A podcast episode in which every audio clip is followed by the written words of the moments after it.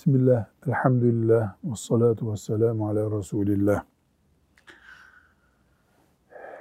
Riyazu Salihin okuyoruz.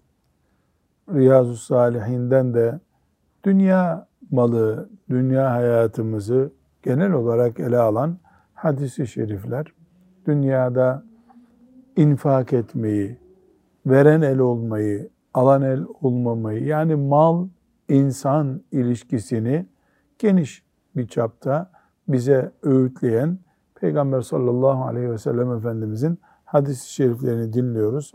528. hadisi şerifteyiz. Hafız Salih hadis-i şerifi okuyalım. Hakim İbni Hizam radıyallahu anh'ten rivayet edildiğine göre Peygamber sallallahu aleyhi ve sellem şöyle buyurdu. Üstteki el alttaki elden hayırlıdır. Harcamaya geçimini üstlendiklerinden başla. Sadakanın iyisi ihtiyaç fazlası maldan verilendir. Dilenmekten sakınmak isteyenleri Allah iffetli kılar. Halka karşı tok gözlü davranmak isteyenleri de Allah insanlara muhtaç olmaktan kurtarır. Evet. Bu mübarek hadisi şerif insan elini malla buluşturduğunda dört sınıfta ele alıyor. Dört tane el var. Bir, veren el var. İki, iffetli kalan yani insanların malında tenezzülü olmayan el var. Ee, bu ne demek? Vermiyorsa da almıyor. Üçüncüsü verilen hediyeyi, sadakayı kabul eden el var. Dördüncüsü de dilenci eli var. Dilenen el var.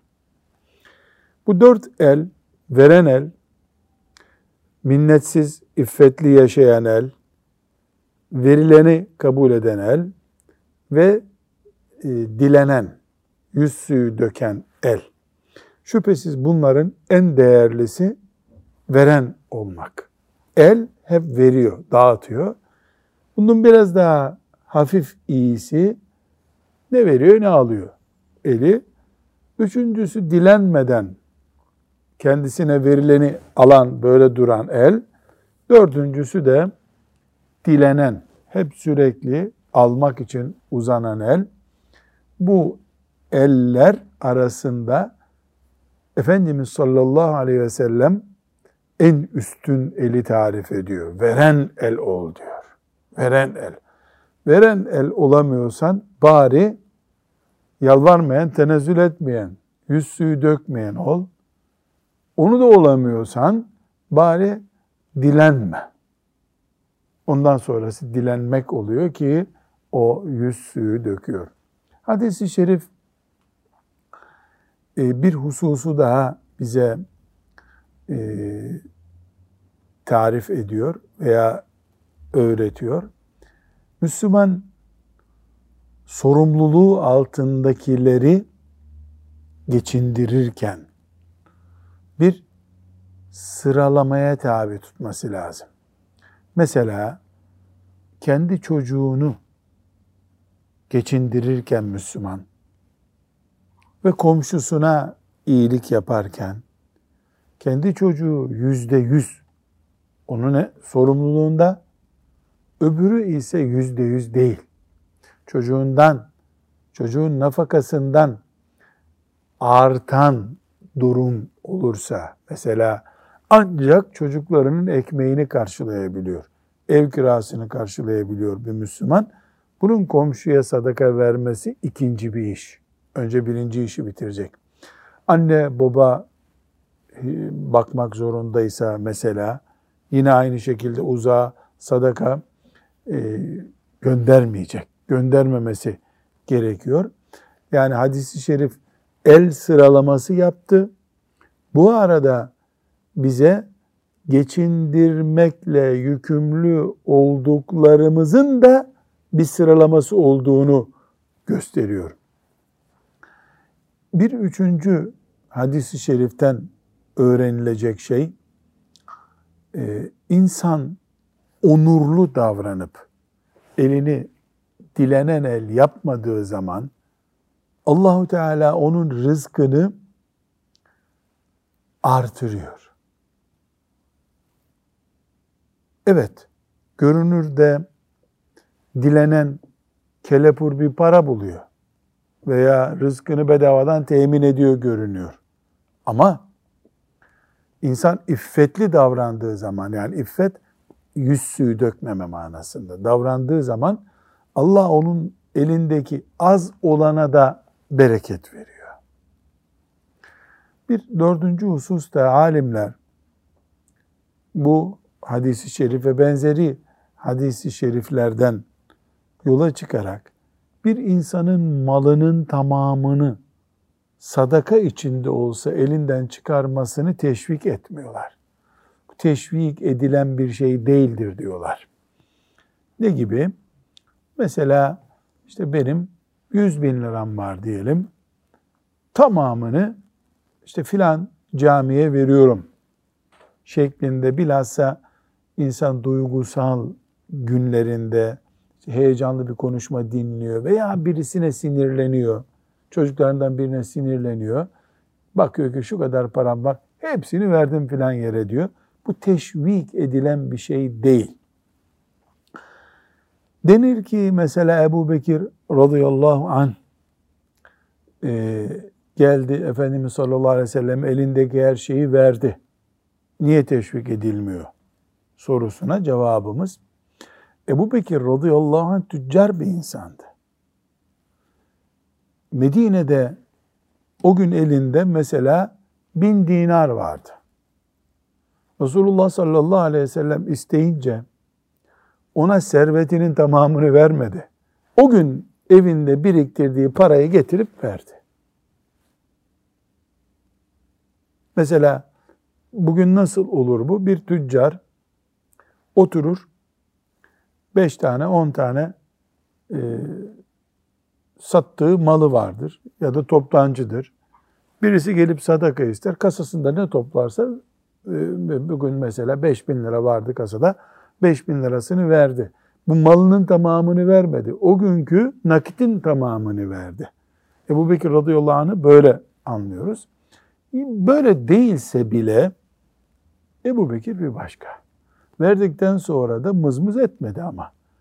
Şimdi verip de bir hafta sonra gelip ben bu vakfiyeden vazgeçtim. İşte çocuklar itiraz etti filan deyip mahkemelerde dolaşacak durum oluşmasın diye alimler bunu böyle ısrarla muhakkak yapılmalı diye teşvik etmiyorlar. Usul böyle. Evet bir sonraki hadisi şerife geçelim. Ebu Abdurrahman Muaviye İbni Ebi Sufyan Sahr İbni Harb radıyallahu anhuma'dan rivayet edildiğine göre Resulullah sallallahu aleyhi ve sellem şöyle buyurdu. Dilenmekte ısrar etmeyiniz. Allah'a yemin ederim ki sizden biri benden bir şey ister de hoşuma gitmemesine rağmen benden bir şey koparırsa verdiğim malın bereketini görmez. Evet. Yani bu Efendimiz sallallahu aleyhi ve sellemin e, kendisine ait. Yani benden çok fazla baskı yapmayın bana. E, illa ver, illa ver demeyin. Ben e, sizin baskınızdan kurtulmak için veririm ama bunun hayrını görmezsiniz siz. Hadisin aslı böyle bu kadar. Ama bu bize de yansıyor. Yani Müslüman demek ki günlük ihtiyacı varsa yani bugünkü ekmek temin edildiyse yatırım yapar gibi dilenmemeli. Bunun bu sebeple Efendimiz sallallahu aleyhi ve sellem bu hadisi şerifinden e, yola çıkarak ve benzeri hadis-i şeriflerden elinde yiyeceği ve giyeceği bulunduğu halde e, meslek edinip dilenenin kazandığının haram olduğunu söylemişlerdir. Efendimiz sallallahu aleyhi ve sellemin cümlesinden bu anlaşılıyor. Peki öbür hadis-i şerife geçelim. Ebu Abdurrahman Avf İbni Malik el-Eşca'i radıyallahu anh şöyle dedi. Biz 9 veya 8 yahut 7 kişilik bir grup Resulullah sallallahu aleyhi ve sellemin yanında oturuyorduk. Bir grup arkadaş Resulullah sallallahu aleyhi ve sellemle beraber oturuyorduk. Bize Allah'ın elçisine biat etmez misiniz buyurdu. Biat ne demek? Biat sözleşme yapmak demek. Mesela geliyor Resulullah sallallahu aleyhi ve sellemle biat ettik diyor. Ne demek biat ettik? Sözleştik. Umumiyetle de el ele tutuşarak e, böyle mi? Böyle. Tamam mı? Tamam. Kabul ettin mi? Ettim. Buna biat deniyor. Böyle bir Resulullah sallallahu aleyhi ve selleme beyat etmez misiniz? sorusunda yani sizinle bir sözleşme yapsam bunu kabul etmez misiniz? Demek oluyor bu. Oysa biz yeni biat etmiştik. Biz bunu daha önce konuşmuştuk. Bu sebeple ya Resulallah biz sana biat ettik ya dedik. Sonra tekrar Allah'ın elçisine biat etmeyecek misiniz buyurdu. Bu defa biat için ellerimizi uzattık. Herkes uzattık. elini uzattı. Ya Resulallah biz sana biat etmiştik. Şimdi ne üzerine biat edeceğiz dedik. Allah'a kulluk edip ona hiçbir şeyi ortak koşmamak, beş vakit namazı kılmak, itaat etmek, sesini alçaltarak bir cümle söyledi ve kimseden bir şey istememek üzere biat edeceksiniz buyurdu. Şimdi bak Salih Hafız bu son paragrafı bir daha okuyacağız. Resulullah sallallahu aleyhi ve sellemin ashab-ı kiramı yetiştirdiği ahlak kalitesi, kendine özgüveni, bu hadis-i şeriften ortaya çıkıyor, özgüvenli ve öncelikli konular, iman, şirk, salat, şahsiyetli olmak, yani bu konuları nasıl sıralıyor Efendimiz sallallahu aleyhi ve sellem? Yani önündeki adamlar ne diyorlar? Biz zaten bunları konuşmuştuk ama bir daha yapacağız diyor. O bir dahayı okuyalım şimdi. Allah'a kulluk edip Allah'a kulluk edeceksiniz. Ona hiçbir şeyi ortak koşmamak. Sağlam imanlı. Beş vakit namazı kılmak. Beş vakit namazı kılacaksınız. İtaat etmek. Söz dinleyen Müslüman olacaksınız. Ve sesini alçaltarak bir cümle söyledi ve kimseden bir şey istememek üzere biat edeceksiniz. Kimseden bir şey istemeyecek. Allah'a iman eden, şirk koşmayan, itaat eden insan yüz suyu dökerse, isterse, dilenirse bu büyük iman adamının kalitesini düşürür. Şahsiyet zafiyetine uğratır. Bunu yapmayacaksınız. Tamam mı? Bu sormuş. Evet. Avf bin Malik diyor ki yemin ederim ki bu gruptan bazılarını görürdüm. Kamçısı yere düşerdi de kimseden onu kendisine vermesini istemez. Ne demek kamçısı? Yani hayvana binince elinde bir kamçı oluyor ya, küçük bir çubuk hayvan. O hayvana binerken düşüyor diyelim. Şunu verir misin diye insan yanındakinden ister. Halbuki Efendimiz istemek deyince neyi kastediyor? Para istemeyin diyor, yemek istemeyin diyor. O bir istemek değil ki yardım alıyorsun ondan. Onu bile asla yapmadılar. Bu neyi gösteriyor? Ashab-ı kiramın Efendimiz sallallahu aleyhi ve sellemi nasıl dikkatli dinlediklerini. O onlara milletten yemek istemeyin buyurdu.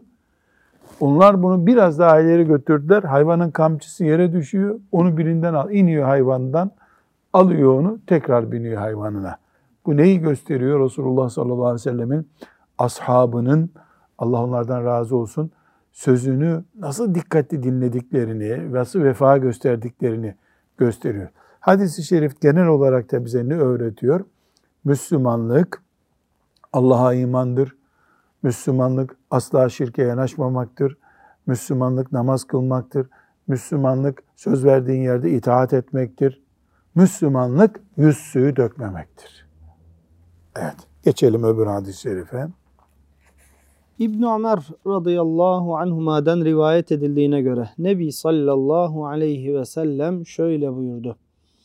İçinizden birilerinin yüzünde bir, parça et bile kalmamış olduğu halde Allah'ın huzuruna çıkacağı güne kadar dilencilik aranızda sürüp gidecektir. Yani yüzündeki et neden yüz suyu dökmek diyoruz ya. Dilendikçe insan ne oluyor?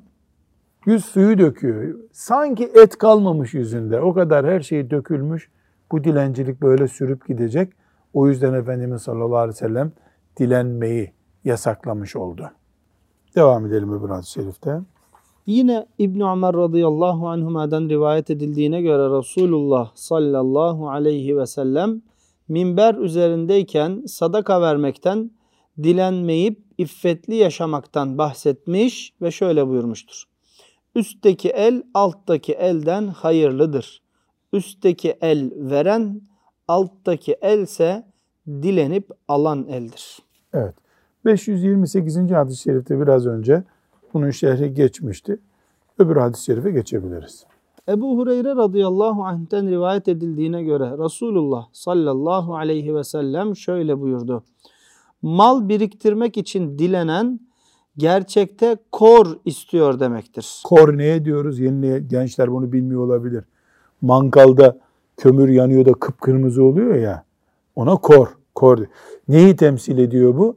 Cehennemi temsil ediyor. Yani ihtiyacı yok aslında stok yapmak için. Bir dahaki ayın masraflarını çıkarmak için dileniyor. Bu aslında ne yapıyor? Kor biriktiriyor. O korda kim kavrulacak? Kendisi kavrulacak. Artık ister az ister çok dilensin. Peki başka bir örnek yani bu dilenmeyi cami kapısında dilenmenin daha geniş bir alanında düşünelim istiyorum. Şimdi belediye kömür dağıtıyor, insanlara yardım ediyor. Yani fakirlik kalksın diye. Ee, yani mesela bir kamyon kömürü getirip kapısına yığacak durumdaki biri hazır belediye dağıtıyor diye devletin malından almasını nasıl karşılayacağız? O da bir dilenme çeşidi değil mi? O da kor değil mi? Yani belediye bunu seçemiyor olabilir. Ee, ya da belediye bunu yani vereyim vatandaşa ne yaparsa yapsın diye düşünüyor olabilir. Başka bir kasıt da olabilir belediyede. Müslüman dilenmeyi yasaklamış, yüz suyu dökmek olarak kabul etmiş bir peygamberin ümmeti sallallahu aleyhi ve sellem. Dolayısıyla bu dilenmek, caminin kapısındaki dilenmek veya nerede olursa olsun dilenmektir. Demek zorundayız. Evet. Bir sonraki hadisi şerifimizde e, bu belediyelerden dedik ya şimdi ona rastladı. 534. hadis-i şerif. Bu, bu tür dilenmeyi bir de belediyeden bakalım nasıl alıyor. Semura İbni Cündep radıyallahu anh'ten rivayet edildiğine göre Resulullah sallallahu aleyhi ve sellem şöyle buyurdu. Dilenmek yüz karasıdır. Kişi dilenmek suretiyle kendi yüzünü lekeler. Sadece devlet başkanından hakkını istemesi ya da zaruret sebebiyle dilenmek böyle değildir. Yani yüz suyu döküyorsun sen ve vale giriyorsun. Ama devlette iş yaptın, maaşını vermiyorlar. Gidip devlete dilekçe yazıyorsun. Bu dilenmek değil. Ya da deprem oldu, sel oldu, devlet vatandaşa yardım edeceğim dedi. Sen yardım aldın. Bu da böyle değil. Ya da bir hastayı bakamıyorsun, devlet yardım ediyor. Bunlar zaruret. Bunu nasıl belirleyeceğiz zarureti tabi? İman. Nerede iman? Madem Peygamber sallallahu aleyhi ve sellem dilenmeyin buyurdu, stok yapmayın dilenerek buyurdu. Herkes imanı kadar peygambere itaat edecek ya da Allah muhafaza buyursun e, yüz suyu dökecek. O yüz suyu da ahirette nasıl çıkacak? Yüzünde et kalmayacak kadar sakıncalı bir şekilde olacak. Maazallah. Evet. İbn Mes'ud radıyallahu anh'ten rivayet edildiğine göre Resulullah sallallahu aleyhi sallallahu ve sellem şöyle buyurdu. Kim ihtiyaç içine düşer de bunu insanlara açarsa ihtiyacı kapanmaz. Bu cümleyi bir daha söyle. Kim ihtiyaç içine düşer de bunu insanlara açarsa ihtiyacı kapanmaz. Kim de ihtiyacını Allah'a arz ederse Allah'ın hemen veya ileride o kimseye rızık vermesi umulur.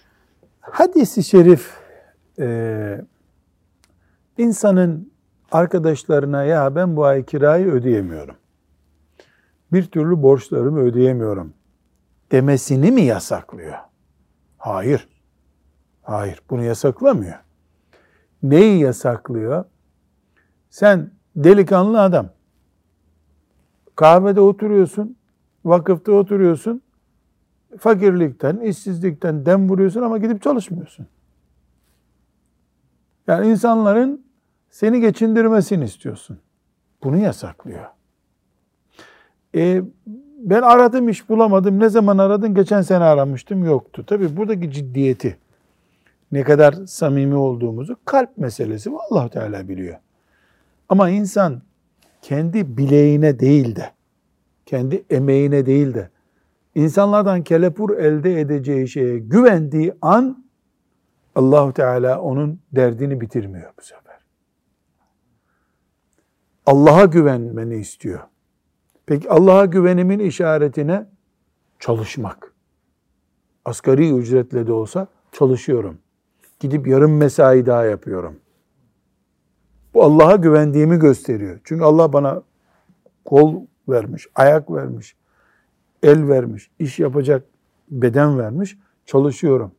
Bunu yapmadığım zaman işte e, bu Allahu Teala'nın beni yardımından mahrum etmesi anlamına geliyor. Bu hadisi şerifte üç nokta var. Birincisi kul Allah'a sığınmayı bilecek. Duasıyla, bedensel eylemiyle. İkincisi de ne kadar Allah'tan başkasına dayanırsan o kadar yalnız kalıyorsun aslında. Anlattıkça derdini başkalarına, o anlattığın dert seni biraz daha yalnızlaştırıyor. Geçici bir rahatlıyorsun sen. Geçici bir rahatlıyorsun. Ama kimse senin için oturup ağlamıyor. Kimse senin derdinle dertlenmiyor. Halbuki Allah'a muhtaç olduğunu bilip teheccüde kalkıp ya da sabah namazından sonra Rabbine sığınsaydın daha bir önün açılacaktı senin ve aynı şekilde sabrın kıymetini bilmeyi, sabrı da bu hadis-i şerif ne yapıyor? Öğretiyor. Peygamber sallallahu aleyhi ve sellem Efendimizin lisanından. Devam edelim. Sevban radıyallahu anh şöyle dedi. Resulullah sallallahu aleyhi ve sellem kim bana halktan hiçbir şey dilenmeyeceğine dair söz verirse ben de ona cenneti garanti ederim buyur. Ya Allah bunu bunu bir daha oku Salih Hoca. Kim bana halktan hiçbir şey dilenmeyeceğine dair söz verirse ben de ona cenneti garanti ederim. Çünkü bu onurlu bir Müslüman. Derdini içine gömüyor, insanlara e, sürtünmüyor, insanlara yalta, yataklık yapmıyor, yaltaklık yapmıyor. Yani ciddi duruyor. Bu ciddiyetin karşılığı ne olur? Cennet olur elbette. Evet. Bunun üzerine ben söz veriyorum dedim. Kim? Sevban, Sevban. radıyallahu anh. Ravi diyor ki Sevban hiç kimseden hiçbir şey istemiyor. İşte sahabe bu. Peygamber aleyhisselam ne diyor? Söz verin bir şey istemeyeceğinize ben de size cenneti söz vereyim. Tamam ya Resulallah söz veriyorum diyor. Bir daha onu bir şey isterken gören olmuyor. Karşılığında ne aldı Sevban radıyallahu anh şimdi? Cennet aldı biiznillahü teala. Burada biz bu hadisi şerifle sanki ilgisi yokmuş gibi ama ben çok önemsiyorum. Şöyle bir not düşelim. Çocuklarımızı bu şekilde yetiştirmemizi öğretmiyor mu bu hadis-i şerif bize? Onurlu çocuk. Onurlu çocuk. İstemeyi kendisine yakıştıramayan çocuk. Yetiştirmemiz lazım. Neden? Çünkü Efendimiz sallallahu aleyhi ve sellem ashabına ne buyuruyor? Ben sizin babanız sayılırım diyor. Sizi baba gibi değil mi? Hadis-i şerifte okumuştuk. Ben sizin babanız sayılırım diyor. O çocuk gibi gördü onları yetiştirdi. E biz de çocuklarımıza hem örnek olarak bir şey istemeyen, her şeyde başkasından yardım almayı denemeyen birisi olarak kendimizi hem de çocuklarımıza vereceğimiz eğitimi bu mantıkla vermemiz lazım. Çünkü isteyen çocuk yüzü yıpranmış çocuktur. Sallallahu aleyhi ve sellem Efendimiz bunu öğretmiş oluyor. Şimdi 537. hadisi şerife geçelim. Ebu Bişir Kabisa İbnil Muharik radıyallahu anh şöyle dedi. Yüklendiğim bir kefalet borcu yüzünden Resulullah sallallahu aleyhi ve selleme başvurdum. Kefalet ne demek? Onu da tarif edelim. Şimdi gençler bizi dinliyor, anlamıyorlar, kabul ediyoruz ama kefalet hukuku bir kavramdır. Benim Talha Hoca'ya bin lira borcum var. Ya da bin liralık bir alışveriş yapıyoruz. Talha Hoca diyor ki, e bana bir kefil göster diyor. Ne demek kefil? Sen bu parayı mesela bir ay sonra ödeyeceğim diyorsun. Ödeyemezsen Hasan Hoca kefil oluyor musun? Hasan Hoca da diyor ki tamam ben kefil oluyorum. Nurattin öder bu borcu diyor. Ben onun senedine imza atıyorum. Bin lira borcum var. Şu tarihte ödeyeceğim. Hasan Hoca da ben de ödemezse Nurattin Yıldız ödemezse ben ödeyeceğim diyor. imza atıyor. Talha Hoca'nın elinde iki imzalı bir senet var. Biri benim imzam. Ben borçluyum. Hasan Hoca borçlunun kefili. Yani ödemezse ben ödeyeceğim diyor. Bu hem şimdiki hukukta hem şeriatımızda ne anlama geliyor? Borçlu ödemediği dakikada otomatik ödeyecek o. Mesela 30 Mayıs'ta bu borç ödenecek yazıyor. 31 Mayıs'ta e, e, Talha Hoca avukata gidiyor, ödemedi diyor. Avukat e, kefili arıyor bu parayı ödeyin diyor ya da bankadaki hesabından kesiyorlar. Bunda dinen bir sakınca var mı? Yok. Ayet zaten böyle. Hadis-i şeriflerde böyle. Bu zat da kefil olmuş böyle bir borca. Bana bekle biraz. Sadaka malı gelsin ondan sana verilmesini emrederiz dedi. Yani Son, devletten yardım, yardım istiyor. istiyor. Sonra da şöyle buyurdu. Ey kabisa dilenmek yalnızca üç kişi için helaldir. Kefalet üstlenen kişi ki borcunu ödeyinceye kadar dilenmesi helaldir. Sonra dilenmekten vazgeçer. Çünkü kefalet üstüne almış ve aksilikte onun da parası yok. Öbürü de nasıl olsa kefil var diye kaçmış gitmiş. O yolda kalmamak için, çocuklarını aç bırakmamak için dilenebilir. Hı. Bütün mal varlığını yok eden büyük bir felakete uğramış kişinin geçimini yoluna koyacak kadar yahut ihtiyacını giderecek kadar dilenmesi helaldir. Bu da ne, ne buna ne diyoruz şimdi bu şeyde? İflas etti diyor. Battı. İflas başka bir şey. Şimdi iflas biraz daha herhalde kolay bir şey. Yani ticareti gitti adamın ama sermayesi gitti, evim evi duruyor. Bir de battı oluyor. Gelen giden hacizde her, her şeyini şey. alıyor. Bunun da dilenmesi Helal. caiz. Ama, ama ne kadar? yeniden şirket kurana kadar değil. Yani aç kalmamay kalmayacak kadar çocuklarının ayakkabısını alacak kadar. Hakkında Üçüncüsü kim? Evet, hakkında kendisini tanıyanlardan aklı başında üç kişinin filan fakir düştü diyecekleri kadar fakru zarurete uğramış kişinin geçimini temin edecek kadar dilenmesi helaldir. Yani biz de buna ne diyoruz? Kirasını veremiyor, ev, ekmek alamıyor evine. Ama tabii ekmek alamıyor derken üç tane akıllı adam da diyecek ki bu çalışamaz garip. Bu, bu geçinemez. Böyle pehlivan gibi adam oturuyor geçinemiyor ona helal olmuyor dilenmek. Niye helal olmuyor? Öyle olursa herkes dilenir. Evet. Ey kabisa bu hallerin dışında dilenmek haramdır. Dilenen haram yemiş olur. Bu üç kişiyi bir daha özetleyelim. Kime kime Efendimiz sallallahu aleyhi ve sellem izin veriyor? Kefaletini üstlenen kişiye. Kefaletin üstlenen kişiye. Borcunu ödeyinceye kadar dilenme hak izni var. Bütün, Kefalet anladık kefaletin ne olduğunu. İkinci olarak bütün mal varlığını büyük batmış, bir felaketle kaybetmiş. Batmış, deprem, yangın. Anadolu'da ee, çok güzel bir uygulama var. Sen üçüncüyü say onu söyleyeceğim. Üçüncüsü de yani akıllı başlı insanların zor, çok kötü durumdadır dedik. Ee, Efendimiz sallallahu aleyhi ve sellemin bu hadis-i şerifi ve diğer İslam terbiyesinden yakın zamana kadar Anadolu'da evi yananın evini büyük oranda komşuları yapıp bitiriyorlardı. Büyük şehirlerde de ben çocukken hatırlıyorum. Cumalarda filan e, vaaz ederken babam e, filanca mahallede bir kardeşimizin evi yandı biliyorsunuz. Bu cuma onu yapacağız deyip camide hiç orada yok adam.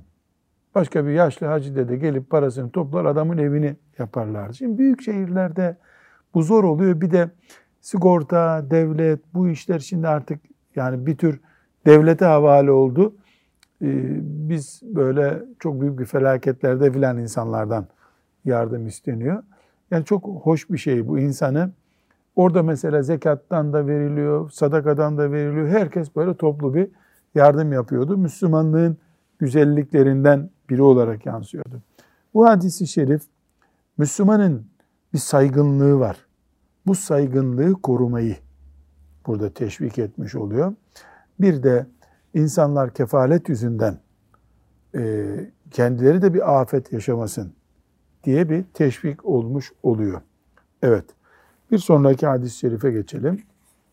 Ebu Hureyre radıyallahu anh'ten rivayet edildiğine göre Resulullah sallallahu aleyhi Sallallahu ve sellem aleyhi ve sellem. şöyle buyurdu. Miskin bir iki lokma veya bir iki hurma için kapı kapı dolaşan kimse değildir. Asıl miskin ihtiyacını karşılayacak bir şeyi bulunmadığı halde durumu bilinmediği için kendisine sadaka verilemeyen ve kendisi de kalkıp insanlardan bir şey istemeyen kimsedir. Evet. Yani bir adam var cazgır veya bir kadın cazgır. Yani öyle bir şey ki yanıyor çocuğu zannediyorsun. Ağaçtan 6 aydır yemedi zannediyorsun. Halbuki yani fazlaya ihtiyacı var onun. Aslında yiyecek şeyi var. Bir başka insan da sıfır ama onurlu, yıpratmıyor kendini, e, Müslümanlık şahsiyetini, mesela kadındır, e, kadınlığından dolayı çıkıp komşulardan bir şey isteyemiyor. Bu düzeyi gösteriyor. 266. hadiste bu geçmişti bir kere daha orada izah etmiştik. Bu gösteriyor ki sadaka verecek durumdaki Müslümanlar, yani sadaka verecek kadar varlığı olanlar, kapısına sadaka için gelenleri beklemeyecekler. Kendileri gidip arayacaklar. Asıl aranması gereken onlardır. Ayette de ona işaret ediliyor ya. Yani Yahsebuhumul cahil Agniya minet ta'affuf. onurlu oldukları için insan uzaktan onları zengin zanneder. Halbuki adamın e, yiyecek içeceği yok evinde. E, sadaka vermekle mükellef olan Müslüman bu arayışı yapmalı. Sevap istiyorsa Allahu Teala'dan tabi. Evet burada e, 539. hadisi şerife geldik. Bu hadisi şerifi e, Nevevi rahmetullahi aleyh buraya yerleştirmiş. Bir insanın dilenmeden, yüz suyu dökmeden verilen sadakayı almasının caiz olduğunu, yani şimdiye kadar hep almayın, dilenmeyin buyurdu ama ben dilenmedim. Öğrenciyim diye getirip bana burs verdiler. Bu yetimleri sen bakamazsın, zorlanırsın diye getirip sadaka verdiler. Bunu geri mi atacağız şimdi? Yani almayın sözü bunu meslek haline getirmeyin, dilenmeyi meslek haline getirmeyin için söyleniyor. Bu 539. hadisi şerifi okuyalım. İnşallah bundan istifade ederiz. Salim İbni Abdillah İbni Ömer, babası Abdullah İbni Ömer'den, o da Ömer radıyallahu anhum'den rivayet ettiğine göre Ömer şöyle dedi. Resulullah sallallahu aleyhi ve sellem arada sırada bana gazilik bahşişi verirdi. Nedir gazilik bahşişi? Şimdi de var o. Savaşa katılıp gazi olanlara devlet şimdi maaş bağlıyor. Efendimiz sallallahu aleyhi ve sellem maaş bağlamadı da ne yaptı? İşte eline mallar geçtikçe Bedir'e katılanlara, Uhud'a katılanlara maaş verdi. Ben de kendisine bunu benden daha fakir, ihtiyaç içinde kıvranan birine verseniz dedim. Resulullah sallallahu aleyhi ve sellem de cevaben sen bunu al. Göz dikmediğin ve istekli de olmadığın halde sana gelen böylesi malı al. Kendine mal et, ister ye, ister tasadduk et. Fakat böyle olmayan bir malın peşine de düşme. Evet, burada çok açık bir şekilde ne anlıyoruz? Almayan adam olacaksın. Dilenmeyen, yalvarmayan, yüzsü dökmeyen adam olacaksın. Ama Allah sana bir yerden bir sadaka gönderdi. E bunu sen istemedin. Allah'ın nimeti bu. Alırsın, Ben kimsenin e, verdiğini çocuklarıma yedirmek istemiyorum diyen bir düşüncen olur. Güzel bir şey mi bu? Güzel tabii. Ne yaparsın? Bu sana gelen e, sadakayı, hediyeyi sen de götürür bir daha fakir birine verirsin. Böylece sen sadaka veremeyecek bir Müslüman olduğun için kaybettiğin o sadaka verme sevaplarını yakalamış olursun. Burada Efendimiz sallallahu aleyhi ve sellem e, kendisine ben böyle sadakalık bir adam değilim ya Resulallah. Daha ağır olanlar var. Durumu daha kötü olanlar var. Onlara verseniz diyen sahabeye ne yapıyor? Tamam bu doğru bir hareket ama al bundan istifade et diyor. Sen de birine ver. Çünkü bu senin yüzde yüz senin olacak bu. Yüzde yüz senin olacak. Helal mi ona? Helal. Bal gibi helal. Yese de helal. Sadaka verse de helal. Sadaka verse böylece eline bir fırsat geçmiş olacak. Burada e, bunu yani Müslümanın yine de almamasının daha iyi olacağını yorumlayacak şekilde de anlayabiliriz de ben meseleyi bu asırda devletin sosyal devlet olmak için vatandaşlarına yaptığı eski ifadeyle ulufeler yani ısındırmalar mesela çiftçiye işte dönüm başı şu kadar şunu ekersen sana veririm diyor. Ee, ondan sonra belediyeler şunu veririm diyor, veriyorlar. Bunları ne kadar bu Ömer radıyallahu anh'ın yaptığı gibi daha fakire ver deyip geri çevirmeli insanlar. Oturup düşünmek gerekiyor. Gerçekten bu vatandaş düşünüldüğü için mi yapılıyor? Yoksa vatandaş işte belediyeye sıcak baksın diye mi yapılıyor? Bu önce verenler açısından bir ahirette hesabı verilecek bir şey. Ne kadar yani ne, niyetleri ne? Bu onlar ile Allah arasında bir şey. Vatandaş buna karışamaz. Karışsa da bir işe yaramaz zaten. Ama eğer vatandaş ona hak sahibi ise bu helal demek. Fakat buradaki hak sahipliğini şöyle özet. Mesela diyor ki devlet sen diyor işte bu sene e, patateste sorun var. Patates yetiştirirsen dönüm başı sana 500 lira takviye vereceğim diyor. Senin 10 dönüm yerin var. Bu 10 dönüm yeri 5000 lirasını alıyorsun. Ama ekmedin patates aslında sen. O patates ekenlere verdiği bir şeydi. Ee, bu helal mi? Hayır. E devlet verdi. Devlet verdi ama verirken söylediği şeye uymadı. Çok yakın günlerde bir arkadaş bir soru sordu da ondan bunu anlıyorum. Ee, Türkiye'nin bir yerinde büyük bir sel oldu. Yağmur birden bastırdı. Bu geçen yaz gibi olaydı. Bizim de tarım mahsullerimiz o sel olan yerde hep sele gitti dedi. Devlet kaymakamlık tebliğ çıkarmış. E, kimin ne kadar mahsulü kayboldu rapor etsin demiş. Bir çuval sele giden yedi çuval demiş. İki çuval giden on dört çuval demiş. Devlet de belli bir yardım yapmış. Hepsinin parasını vermiş değildir ama mesela çuval başı 50 lira yardım etmiş.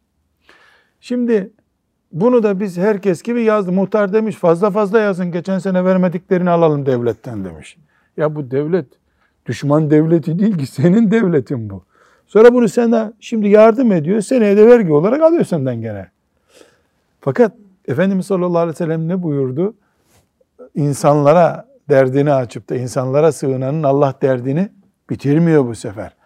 Şimdi almış sonra da geldi yana yana ne yapacağım ben hocam diyor. E bunu devlete geri verecek bir yer de yok. Yani şimdi öyle bir şey ki bu. Sonra vicdanı onu uyandırmış. Sen ne yaptın demiş. Ne kadar aldın dedim. Külliyetli bir para söyledi. Bu kadar aldım dedi devletten. Şimdi ben bunu nereye vereceğim? Verecek bir yer yok.